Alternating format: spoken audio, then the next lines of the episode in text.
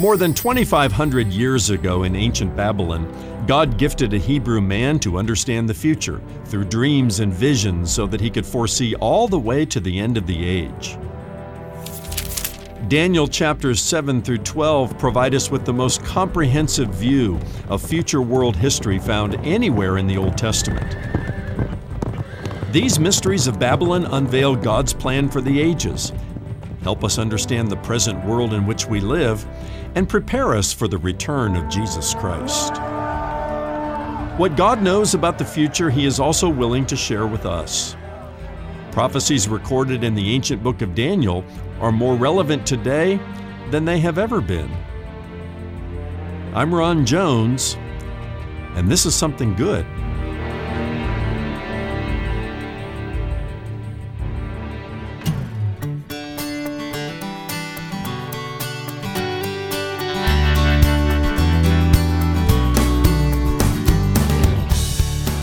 It's one of the most anticipated prophecies in the entire Bible a seven year season of tribulation followed by an eternity of triumph. And Dr. Ron Jones takes you there next on this Thursday edition of Something Good. Hello, I'm Brian Davis. Thanks for stopping by. Today, Ron shares from the book of Daniel into a prophecy concerning events that will take place at the end of this age. Stay with us or look for us at somethinggoodradio.org where you can listen to the broadcast on demand on your schedule. That's somethinggoodradio.org. You can also subscribe to the podcast at Apple Podcasts, at Spotify, or wherever you get your podcasts. From his teaching series, Route 66 The Ultimate Road Trip Through the Bible, here's Ron with part two of his Something Good radio message Daniel, standing strong until the end of the age. Prideful King Nebuchadnezzar. But through all of these prophecies, two of which we'll look at in detail in just a moment, God demonstrates his sovereign rule over the kingdoms of this world. Let's go to chapter 2 for a moment. Chapter 2, we find that uh, King Nebuchadnezzar has a disturbing dream. No, he's not sleepless in Seattle in uh, chapter 2, he's sleepless in Babylon. He has this dream that awakens him. He does what a king would do when he has a dream. He calls together his magicians and his sorcerers and his enchanters, and he says, Guys, interpret the dream for me. Tell me what my dream was, then interpret the dream. And they failed. They couldn't do it. And then they called Daniel in.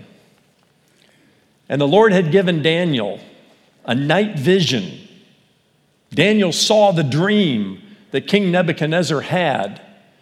And he asked for some time, very kindly, very graciously, asked for some time to come back with the interpretation. And when he does, he explains to King Nebuchadnezzar about this massive statue that appeared in the king's dream. From head to toe, the statue was made of gold, then silver, then bronze, and down at the legs, it was made of iron. During the dream, suddenly a stone flies out of nowhere like a Nolan Ryan fastball. I don't know who the closers are today, so. Nolan Ryan, one of the great fastball pitchers. It's like a Nolan Ryan fastball, this stone that flies out of nowhere, smashes into the base of the statue at the feet. Uh, just, just, just picture in your mind those planes flying into the Twin Towers in New York City, and moments later, they're crumbling to dust. This is what happened in Nebuchadnezzar's dream with the statue. And the Bible says that the wind carried the dust away so that no trace of them was found. No wonder the king couldn't sleep. It was a very disturbing dream. He didn't know what it meant. Daniel 2 and verse 35 says, But the stone that struck the image became a great mountain and filled the whole earth. Now, through the king's dream, God revealed to Daniel the history of humankind from that time forward, specifically the beginning and end of Gentile rule on planet Earth. And the dream envisions the rise and fall of four successive world powers, starting with Babylon, represented by the gold head. That was the superpower of the day. But following that, predicted by the dream and the vision, uh, was the Medo Persian Empire that would come in time, pictured by silver. And then the bronze belly and thighs point to Greece, We look back in history, they were looking forward in prophecy, but we remember from history the, uh, uh, the uh, reign of uh, Alexander the Great and how he just, you know, swept across the earth. And then um, Rome appears in the iron legs. Uh, one thing that's kind of interesting as you, as you think about this statue and the four metals and the meaning behind it all, um, the devolution of human government pictured in the unfolding of the prophecy from gold to silver to bronze and then to iron. From the top of the statue to the bottom, the quality of the metals decreases in value. However, the metals also increase in strength. So, throughout Gentile history, you're going to have a decrease in, in, in the quality and the value of human government, but an increase in the strength of that government. And we, we, we can see that from the Babylonian government all the way to the Roman Empire. As we race to the end of the prophetic age, it's not difficult to see how the iron will of authoritarian government will conflict with the clay like voices of the people who suffer under tyrants and oppressive re- regimes. The feet at the bottom of the statue were a mixture of clay and iron the clay like voices of the people, the, the authoritarian will and power uh, of an oppressive government. And such oppression will fully bloom under the rule of the Antichrist at the end of the age. And that's when the stone comes out of nowhere, smashes into that, uh, that, that, final um, appearance of Gentile rule, which, which some people see as the revived Roman Empire just before Christ returns. They see that in the statue's feet and the ten toes, which are a mixture of iron and clay. I know this is a lot of Bible prophecy and imagery, but Daniel saw this thousands of years ago. The course of Gentile rule throughout human history until the Lord God of heaven and earth reigns forever. Now, there's another prophecy that um, is found in Daniel chapter 9. It takes up the least amount of space in the book of Daniel, but spans the longest period of time from a king's decree in the fifth century before Christ all the way again to uh, the end of the age. And I'm talking about the messianic prediction known as Daniel's 70 weeks. Uh, this is one of the most uh, breathtaking and stunning prophecies found in Daniel 9, verses 24 to 27. And it came uh, from the angel Gabriel to Daniel in response to Daniel's prayer. Uh, prior to these verses, Daniel is praying. Uh, he, he's pleading for mercy for himself and for his people. He's fasting. He's in sackcloth and ashes. And the angel Gabriel appeared to Daniel, giving him this breathtaking vision of Israel's future. Daniel chapter 2 is about the, uh, the unfolding of Gentile rule throughout uh, the human experience. But Daniel 9 24 to 27 is all about Israel's future. Uh, almost all Bible teachers agree that a prophetic week, and we're talking about Daniel's 70 weeks, that a prophetic week equals seven weeks of years, not days. So, really, what Daniel's 70 weeks is talking about is a time period lasting 490 years. According to the prophecy, the clock starts ticking when a future king makes a decree that allows the Jewish exiles to return to Jerusalem and rebuild their temple. We, we delved into some of the details of this when we studied the books of Nehemiah and uh, uh, Esther and, um, and uh, books in that range of the Old Testament. from history, we know that this happened in 445 BC, this decree did, when a Persian king named Artaxerxes made the decree. So, this, this prophecy Daniel's 70 weeks, we know the start date. Lasts for 490 years. It started with the decree. We have the date, we know it from history, 445 BC. Now, this prophecy also divides the 490 years into three smaller units 49 years, 434 years, and seven years. You following the math here? The prophecy further divides the final prophetic week known as Daniel's 70th week, into uh, into halves the first half of the seven years and the second. The purpose of the prophecy, Daniel tells us, is to put an end to sin, to atone for wickedness, to establish righteousness, and to anoint the most holy. Now, in summary, these 483 years or 69 weeks of the prophecy have already been fulfilled. From the time of the decree of King Artaxerxes in 445 BC until Palm Sunday.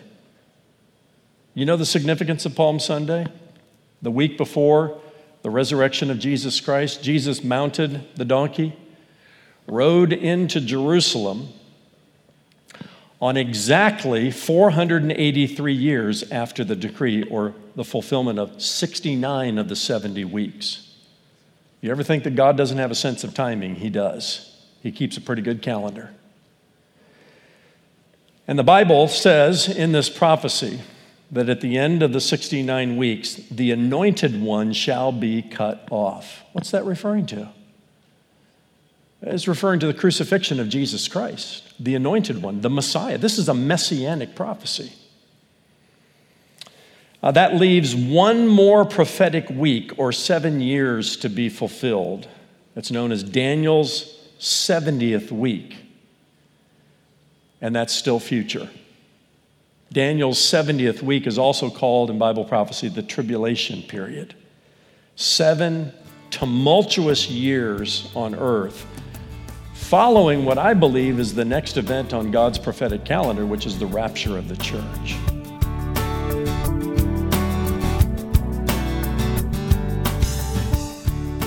We'll be right back with more of today's Something Good message from Dr. Ron Jones lead pastor at Atlantic Shores Baptist Church in Virginia Beach, Virginia. Something Good Radio is a 100% listener supported ministry. We depend on your prayers and financial support to help Ron share the gospel of Jesus Christ through this media ministry. When you give this month, we want to say thank you with a brand new resource from the ministry of Dr. Ron Jones an ebook that goes along with this current series, Route 66 The Ultimate Road Trip Through the Bible. The fourth of eight ebooks in the series is based on the five major prophets of the Old Testament, Isaiah through Daniel. And it's our gift to you for your gift to Something Good Radio. Give online at somethinggoodradio.org. That's somethinggoodradio.org. Or mail your gift to P.O. Box 6245, Virginia Beach, Virginia 23456. You can also call our offices at 757 276 1099. So now let's join Ron for the rest of today's Something Good radio message Daniel, standing strong until the end of the age. Now, now tyrants, whether it's Nebuchadnezzar or somebody else, they thrive on chaos. Can you imagine the chaos on planet Earth when the Church of Jesus Christ is raptured out? Millions of Christians disappear in the twinkling of an eye, the Bible says this country's economy would collapse in probably less than a month. And the world economy sent into a tailspin. Perfect for tyrants. Perfect for the ultimate tyrant who is the Antichrist, who will step onto the world stage and say, I got you covered. I can provide safety. I can provide security. I will be your savior. This is what socialist and communist governments do. Socialism replaces God with government. The government is your savior who will care for you, who will shepherd you, who will make sure you're safe and you're, you're, you're comfortable and taken care of. And they can only sell this, uh, this, this, this, this idea when there's chaos. It used to be years ago, it was hard for us as, as students of the Bible to envision people on earth that were so gullible that they would just say yes to the Antichrist, it's not hard anymore. Because in some sense, we're being conditioned for this. The mandates, the, the chaos will take care of you. We don't know how close we are to the end of the age. We're in the last days, technically, of Bible prophecy, which started at the birth of Christ and goes all the way up you know, to the second coming of Christ. How close we are to the final days of the last days, we don't know, but you see the conditioning, the conditioning happening. Presently, we are living in a gap between Daniel's 69th week and his 70th prophetic week.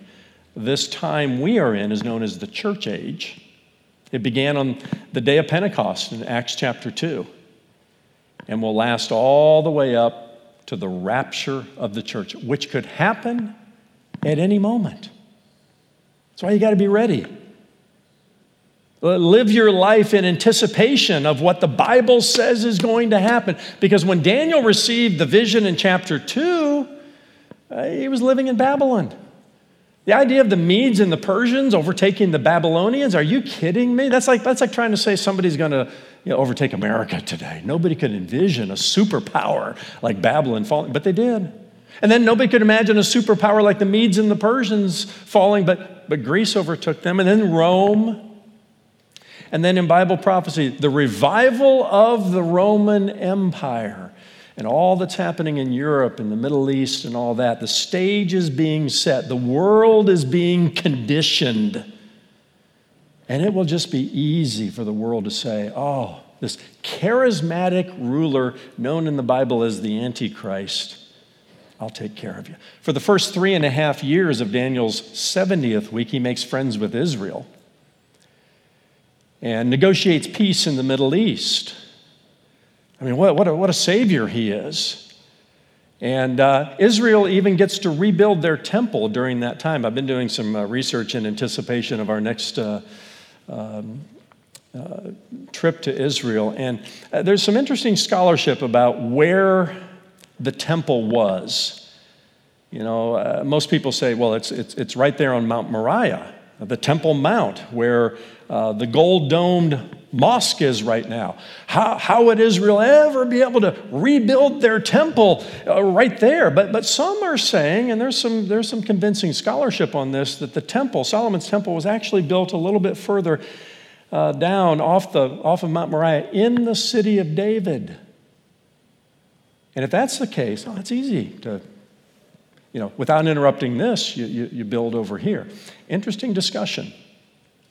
Uh, Orthodox Jews aren't buying into the scholarship at this point, but interesting discussion. It's, it's, a, it's a possibility of how that may play itself out. But the Antichrist is a friend to Israel in the first three and a half years of the 70th week, and then he turns. Every tyrant does. When he's got you in a, in a subservient position and you owe him something, and the last three and a half years of the tribulation period, the last three and a half years of Daniel's 70th week, Jesus called the Great Tribulation. Culminates in the Battle of Armageddon. There in the Jezreel Valley, oh, you can see why Napoleon said, This is the greatest battlefield in human history when he set eyes on the Jezreel Valley.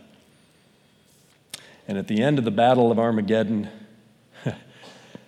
that stone, like the Nolan Ryan fastball, comes and crushes the Gentile kingdoms of the world. And Jesus Christ returns with his church and sets up his millennial kingdom on this earth, which Daniel saw thousands of years ago. The Bible's an amazing book. The Bible's more up to date than um, today's news scroll on your smartphone. That's why we need to read it. The purpose of Bible prophecy is, of course, to inspire trust in the sovereignty of God and hope for the future. Uh, Daniel, not to mention Ezekiel and Isaiah and, uh, uh, and Jeremiah, delivered God's word to the, the exiles in captivity before, during, and, and even after the exile to give them hope for their immediate future. But it also contains hope all the way to the end of the age if you put your faith and trust in the Lord Jesus Christ.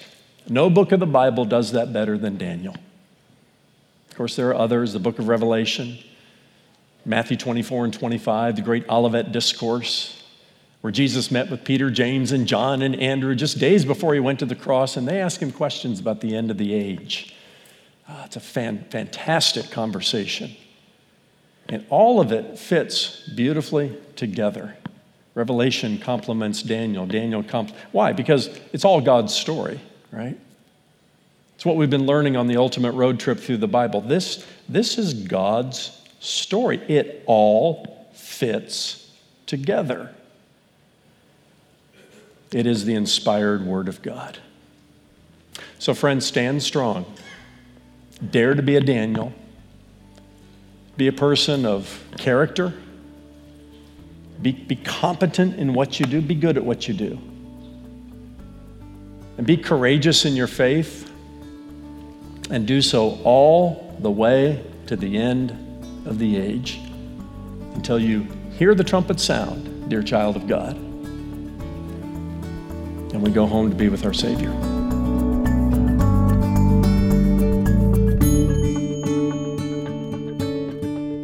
Thanks so much for joining us for today's Something Good radio message. Daniel, standing strong until the end of the age. Dr. Ron Jones joins me now. And Ron, anytime we talk about future events here on Something Good Radio, I can't help but get the feeling that many of our listeners are asking themselves the same question Are we living in the last days? And as we wrap up today's show, tell us, if you would, your thoughts on this subject.